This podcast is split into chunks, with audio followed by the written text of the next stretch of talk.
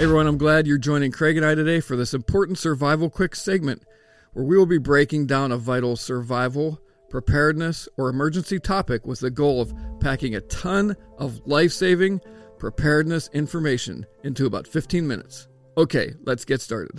In this segment, Dave and I will take a few minutes to break down a very vital emergency preparedness or survival topic that's found in the Tiny Survival Guide. Guess what? It's Amazon's number one pick for EDC survival guides. Fantastic. I love it. And along the way, we'll be sharing a few action steps that you can put into practice today. Okay, everyone. So we are going to be referencing section I, which is fire in the Tiny Survival Guide, as we take you through seven keys to making a guaranteed survival fire in any situation. Let's get into this. All right, everybody. As we get into this, let's get on the same page. And Craig, could you quickly relate our topic of fire to the rule of three and some psychological and physical reasons why fire is critically important. Yeah, fire goes directly hand in hand, as we discussed in the section of quick tips on sheltering, because it's all about thermal regulation. So, if you lose core body temp, which typically the worst situation is where it's cold and you're losing body temp, it's harder to get that body temp there than it is for you to cool down with your hot. In the rule of threes, you've got to figure out how to get core body temp either maintained or restored within three hours, or you'll fall victim to to hypothermia. Okay, now let's get into the seven keys to making a boss survival fire. First of all, the fire law of threes, as I call it, which is three fire sources. Let's discuss that first. Yeah, I'm a big fan of having a backup for the backup when it comes to fire building. The way I do it, and David, I'd love to hear how you do it because you may do it differently than I do. As far as starting a fire, I have a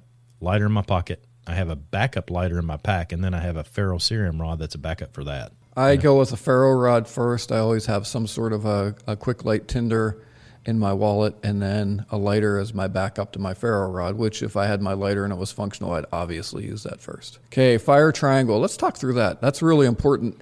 And this is a key, everybody, to being able to diagnose any fire and figuring out what the problem is if you have a problem, which we all have had problems with fire, right, Craig? Uh, so the big thing for me that I see after training hundreds and hundreds of people is ego is mm. real easy to get into the way of building fires. It's real easy for it to just sink its teeth into fire building. Therefore, I'd like to take it just back to the science. You need three things to make a fire. You need an ignition source, you need a fuel source, and you need oxygen. If you're attempting to build a fire and it's not working, then just think about the science of it which one of those things is not working properly? Is there not enough oxygen? Is your ignition source not hot enough to make something combust? Is the fuel source too wet or too damp, or is it just not suitable to building a fire? So take everything back to eighth grade science, which is the fire triangle fuel source, ignition source, and oxygen. Next one make sure your fuel is dry. The big thing that happens often is people don't use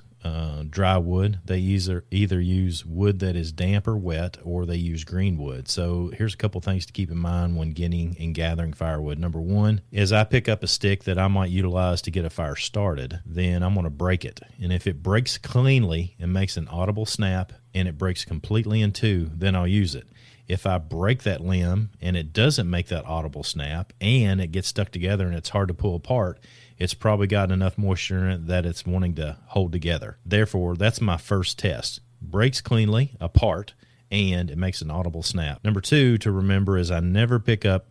I, might do this later after the fire's going, but to get a fire started, I never want to pick anything off the ground. So no matter what you find on the ground, there's going to be some moisture that's in it or on it, particularly on the bottom side, because anything in contact with the ground is going to have some moisture. And so those are a few things that I do to get that first set of materials that I need to get a fire started I want to make sure it's optimal. So that's what I do. I've seen you use in training your hand and your wrist as a uh, just a general rule as far as what tinder and what fuel is. Can you explain that a little bit? Yeah, I usually just look at it from my hand perspective, just as a thing to jog people's memory. First thing I'm going to get as far as tinder is stuff about the thickness of your fingernail. That's the papery type thickness of stuff. That's cedar bark that's dry grass or something of that nature. And then I want to get a ball of that about the size of my head or about the size of a soft. And then I get stuff smaller than my pinky finger. That's the tiny, smaller than a pencil size stuff. Gather a ball of it, a bundle of it about the size of my head, on up to stuff about the size of my thumb, then a bundle of stuff about the size of my wrist. And that way you have all that gathered sitting right in front of you before you ever start to try to light that fire. Gather tinder that is dry. That's a key. Yeah, if you're up north, I'm a big fan of birch. Uh, we do not have that where I'm from, so I would be all about the aspens and the birches if I was up north. That is a fantastic resource. Down here in my neck of the woods, literally my neck of the woods, cedar is a good choice.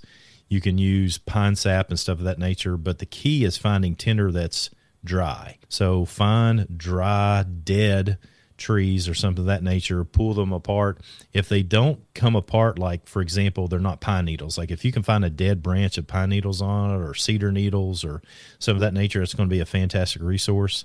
But you can scrape your birch, you can scrape even cedar, you can scrape poplar, for example, just to get that fine material that you need really dry. Okay, gather kindling. Discuss what kindling is versus tinder and other fuel like logs. Kindling is that stuff that's just slightly above the size of tinder. That's that stuff around the size of your pinky finger, if not smaller. I will prepare it by getting all the bark off of it, even if it is dry. And that way I can get to even drier wood underneath the bark and then scrape it up so it has a lot of edge to it. Or you can slice those off and make sure they're still connected. That's what most people call feather sticks. That way you've got the stuff that you need to start building from size of the smallest, thinnest stuff up to the bigger where you're going. So that's why when you're building a fire, you might want to add some oxygen by blowing on it, which does add some moisture. So if you figure out how to make something from your environment, or if you have something available to you to create a fan, that'll allow to put more dry air into the fire rather than you blowing on it.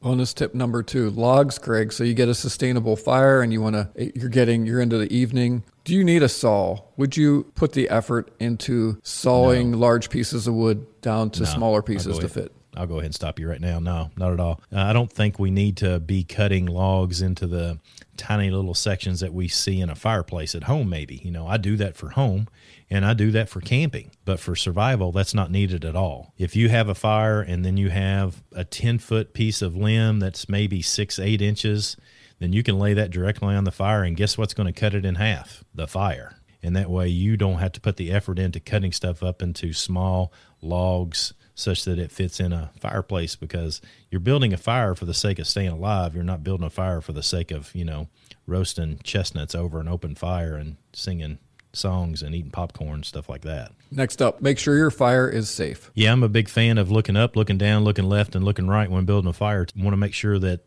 what's directly above the fire is not going to catch flame. So that includes your tarp setup. That also includes a tree that might be over you. It's going to dry those leaves out anyway. So that would be something. And I'm a big fan of taking about a 10 foot radius around where I'm building the fire if there's leaves on the ground and removing them and taking that all the way to soil. Keep your fire high and dry. I like to build a fire raft. What I mean by that is I like to clear the area and then I'll put some sticks down on the ground and build my fire on top of that. What that does is a couple things. Number one, it allows some channels for oxygen to get through that's in between the fire raft sticks or logs or what have you there, as well as it pulls it up off the ground because the ground is an incredible conductor of heat. If you put your fire down on it, it's going to pull fire away from, or it's going to pull heat away from the fire. Can we go ahead and use rocks then? What about river rocks? Rocks are okay as long as they're dry. You never want to pull rocks out of a river. They'll basically explode like a bomb. And rocks that are exceptionally cold are problematic. If a rock is very cold because the temperatures are very cold,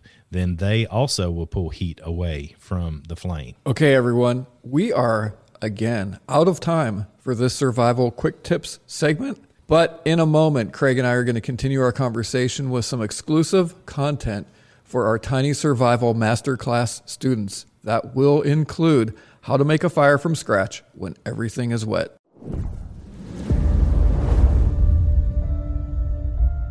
So, guys and gals, if you want access, it's really important content. I've got a lot of experience building fires in the rain. And having our students build fires in the rain so I know what works and what doesn't work. So come back for that. This type of stuff is going to help you get on the fast track to identifying and plugging into your survival, safety, security, and overall emergency preparedness gaps and fixing those gaps. What you need to do is use the link in the description below or go over to tinysurvivalmasterclass.com. So that's been it for fire building. Thank you for joining us. Don't forget to subscribe wherever you're watching or listening for more survival quick tips. And please, HBO, share this content with others. We love sharing it with you, and we would love to see you share it with someone else because that's really appreciative that you can do that for other people. We appreciate you, and they'll appreciate you for it. It's free to do so. Come on, it's so free. Now, with that said, until next time, keep it simple, be positive, and stay sharp.